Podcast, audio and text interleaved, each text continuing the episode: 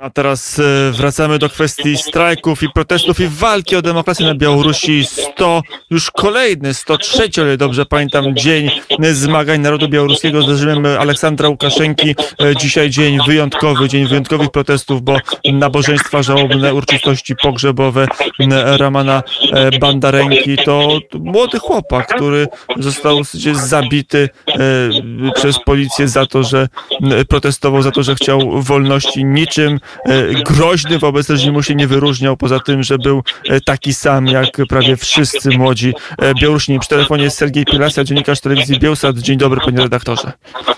Dzień dobry.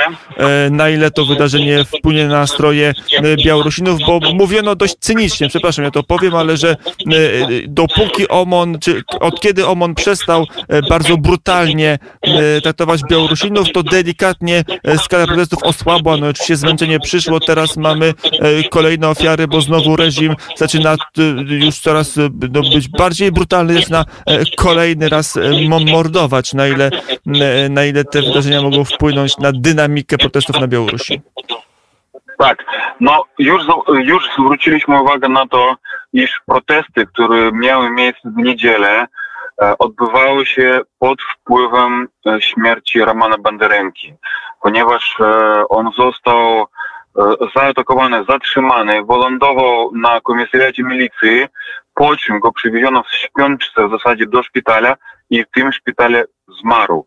Mm, To było kilka dni, e, to było 12 akurat, Mm, więc e, już pod znakiem jakby mm, gniewu w odpowiedzi na e, tak brutalne potraktowanie Romana Banderenki wyszli dziesiątki tysięcy Białorusinów w niedzielę.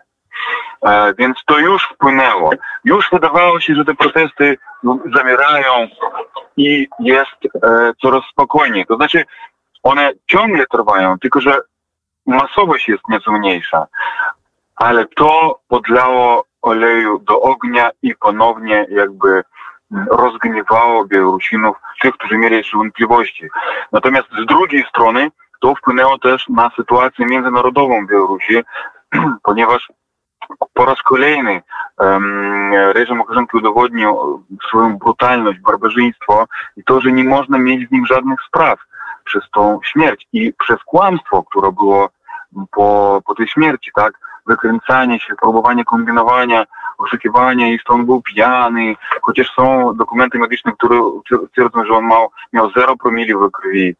No i też nie wydawanie ciała Romana Bandarenki. Nie chciało przez długi czas, tak. Teraz Svetlana Tichanowska apeluje mm, w stolicach europejskich, w Szwecji, na Łotwie, w innych miejscach do bardziej mm, ostrych sankcji wobec reżimu Łukaszenki. Wyraźnie mówi o sankcjach ekonomicznych i finansowych, czyli odcięcie wszystkich programów zachodnich, unijnych związanych z Białorusią, w tym kredytowanie banków międzynarodowych białoruskiego państwa. Wcześniej ona nie apelowała do sankcji ekonomicznych, co więcej podkreślała, iż mogą one zaszkodzić narodowi białoruskiemu, ale sytuacja teraz się zaogniła, zaostrzyła, więc apeluje i w tych, tych, tych, samych dniach mm, e, jedna z izb parlamentu amerykańskiego odnowiła akt o demokracji na Białorusi. To jest dokument taki obszerny, który pozwala prezydentowi USA i innym organom państwowym prowadzenie różnorakich, wszelakich działań wobec reżimu Łukaszenki. On, ten akt już działał, był aktywny kilka lat temu, natomiast wstrzymano go w trakcie liberalizacji relacji z Mińskiem. E, To jeszcze e, wiemy, że tutaj te relacje nie są najlepsze, ale relacje Mińsk-Moskwa e, to jest ten wektor, na którym trzyma się Aleksander Łukaszenko przy władzy. W następnym tygodniu do Mińska ma przyjechać Siergiej Ławrow, e, szef e, dyplomacji e, rosyjskiej. Czego się po tym spotkaniu e, pan Etor spodziewa? Na ile ono wpłynie na postawę reżimu Łukaszenki? Mm, Wczoraj rozmawiałem e, na ten temat z Pawłem Łatuszką, to jest były minister kultury Białorusi i były ambasador we Francji i w Polsce. E, Paweł Łatuszka, który to jest e, jeden z wysoko postawionych urzędników Łukaszenki, który przyszedł na stronę narodu On był w, ostatnich, e, w ostatnim czasie dyrektorem największego teatru na Białorusi. E, Całą, cały zespół aktorski wraz z e, ich szefem Pawłem Tuszką zwolniono, przypomnę, tak? W zasadzie zlikwidowano teatr. Więc Paweł Otuszka, który jest członkiem jakby zarządu, prezydium Rady Koordynacyjnej, on twierdzi, iż Lavrov będzie rozmawiać wyłącznie o dymisji Łukaszenki w takiej czy innej formie. Bardziej jakby mm, eleganckiej, czy ładnej, czy, czy nie. I to będzie główny temat rozmów Ławrowa, ministra spraw zagranicznych Rosji, ministra spraw zagranicznych Białorusi i Łukaszenką. E, Cała reszta, e, oficjalne komunikaty, komentarze będą być może twierdzić zupełnie coś innego, że rozmawiają o integracji pogłębionej, o tamtym czy o tym, ale tak naprawdę będą omawiane warunki jego rezygnacji, przeprowadzenia reformy konstytucyjnej, nowych wyborów i, i tego, w jaki sposób Łukaszenko odejdzie. Tak przynajmniej uważa Paweł Łotuszko. Widzimy, iż Moskwa nie jest do końca zadowolona z Łukaszenki. Łukaszenka ciągle oszukuje Moskwę, swojego głównego partnera, e, głównego swojego no, sponsora, nazwijmy wręcz, tak? E, więc tam są niezadowoleni. Jedyne, na czym się zastanawiają Moskwę, tak jakby, no takie, no nawet jedyne, ale dwa momenty. Pierwsze, kto zamiast Łukaszenki, tak? Taki, kto utrzyma interesy Moskwy, tak, a być może je pogłębi to jest jedna sprawa.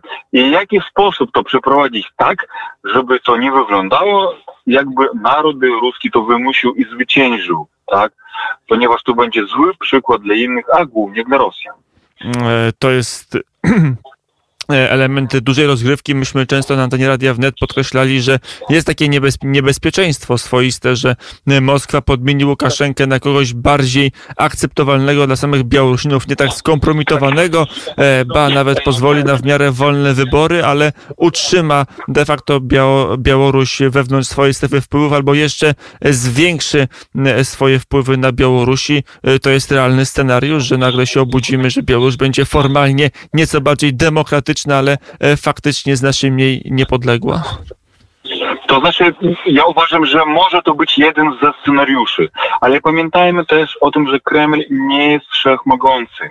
Um, ja bym nie przesadzał tutaj wpływów e, Kremla czy Putina na Białoruś. Oczywiście te wpływy są ogromne, ale to nie Kreml wywołał tę rewolucję, to nie Kreml kieruje tym protestem i nie Kreml jakby e, uświadamia Białorusinom potrzeba ryzykowania swoim zdrowiem, wolnością, pracą, e, życiem wręcz, tak widzimy na przykładzie Romana Banderenki i innych osób e, zamordowanych. On nie jest jedyną ofiarą śmiertelną, więc to naród białoruski decyduje o swoim losie, a już Kreml czy zachodni parte, par, par, partnerzy, tak, mogą mieć na to wpływ.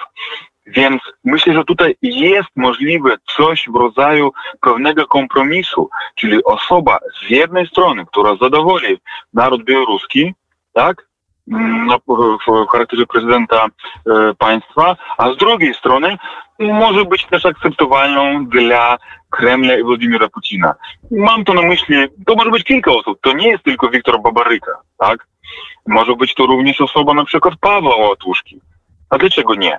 To jest był urzędnik wysoko postawiony, minister, ambasador. To jest idealny kandydat na, na takie stanowisko, ale po to, żeby Białorusini wybrali Łatuszkę, Baburykę czy kogoś innego, a może Svetlana Cichanowską, a może Sergeja Cichanowskiego, potrzebne są wybory. Na razie ich nie ma. Łukaszenko oczywiście obiecuje te wybory, ale Łukaszenko chce, żeby wszystko poszło po jego myśli. Nie według planu Putina, a już tym bardziej nie według e, wymagania czy żądań e, protestujących. E, Powiedział e, Siergiej Pilasa, dziennikarz telewizji e, Bielsat. Panie redaktorze, bardzo serdecznie dziękuję za rozmowę. Dziękuję bardzo. I do usłyszenia.